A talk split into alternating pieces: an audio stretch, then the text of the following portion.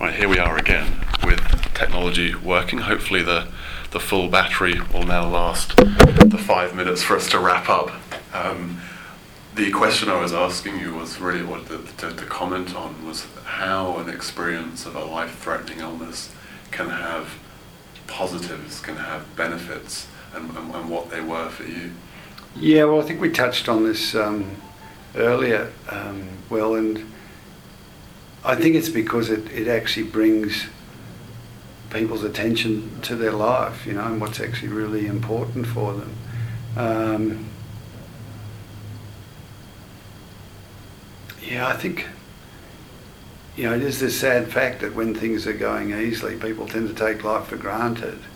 And in fact, if you if you think about, say, a life-threatening illness like cancer, what it does is it really confronts people with their mortality. Sure. And if you think about that issue, you know, for most people, when they first consciously think about the fact that death is real, sure. and it's actually going to happen to them, it's pretty. It's not, it's not just some abstract future concept. Yeah. It's a reality. Sure. Yeah, yeah, yeah. I heard a lovely Woody Allen quote the other day. He said, um, "I don't want to achieve immortality through my work." Uh, I want to achieve immortality by not dying. and you know, I think we all indulge that fantasy, but sure. and and you, and the root cause of it is is the fears of all the unknowns and the and the the pain that we associate with dying. You know, the, the, the sort of both the lead up to it and how we actually might approach the whole process of dying, the actual moment of death itself, sure. the impact it'll have on the people leave behind, sure. and then the uncertainty, if that's what you've got, about what you're going to. And all those things have got the possibility to generate significant amounts of fear and apprehension. Sure. So really, there's there's two ways that we can live our life in regard to this whole notion of the fact that we're going to die. Uh, and, and, and, and the common one I'd suggest is fear and denial.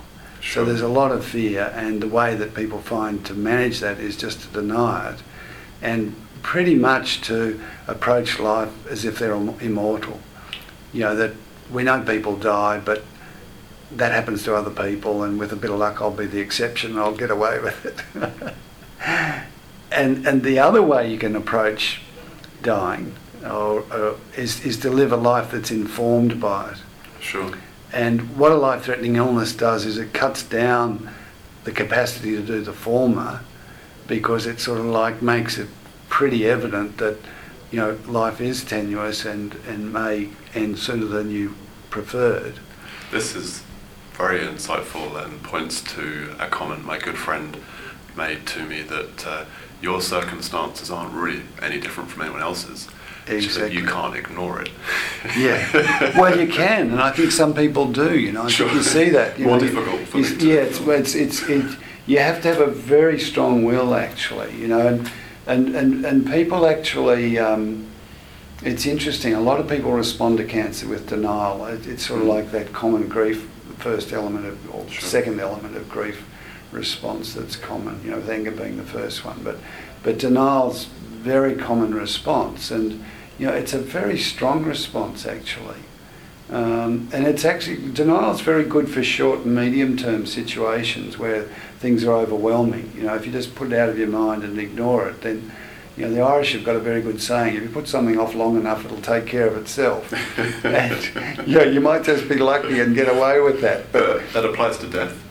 yeah, yeah, well, it's sort of like. It will take the, care The problem is, you know, if you get to the end of your life and you haven't prepared for it, Sure. There's a lot of homework, and you know you may you may end up having a tough time. So, just coming back to that, those two options, I, I think it's really clear, and I think this is what people find and why they actually are grateful for the illness, because to live your life informed by death rather than in fear and denial is actually a much more successful and effective way to actually live because it, it recognizes that life's really precious that it is fragile and its and its length's uncertain, and it keeps reminding you to actually make the most of it, in whatever that means for you. So whether you're interested in a hedonistic life or a spiritual life, if you remember that it's like today's important and you, how can you make the most of it, then that actually means that that day can be fulfilled. And if you do that for the next day and the next day and the next day,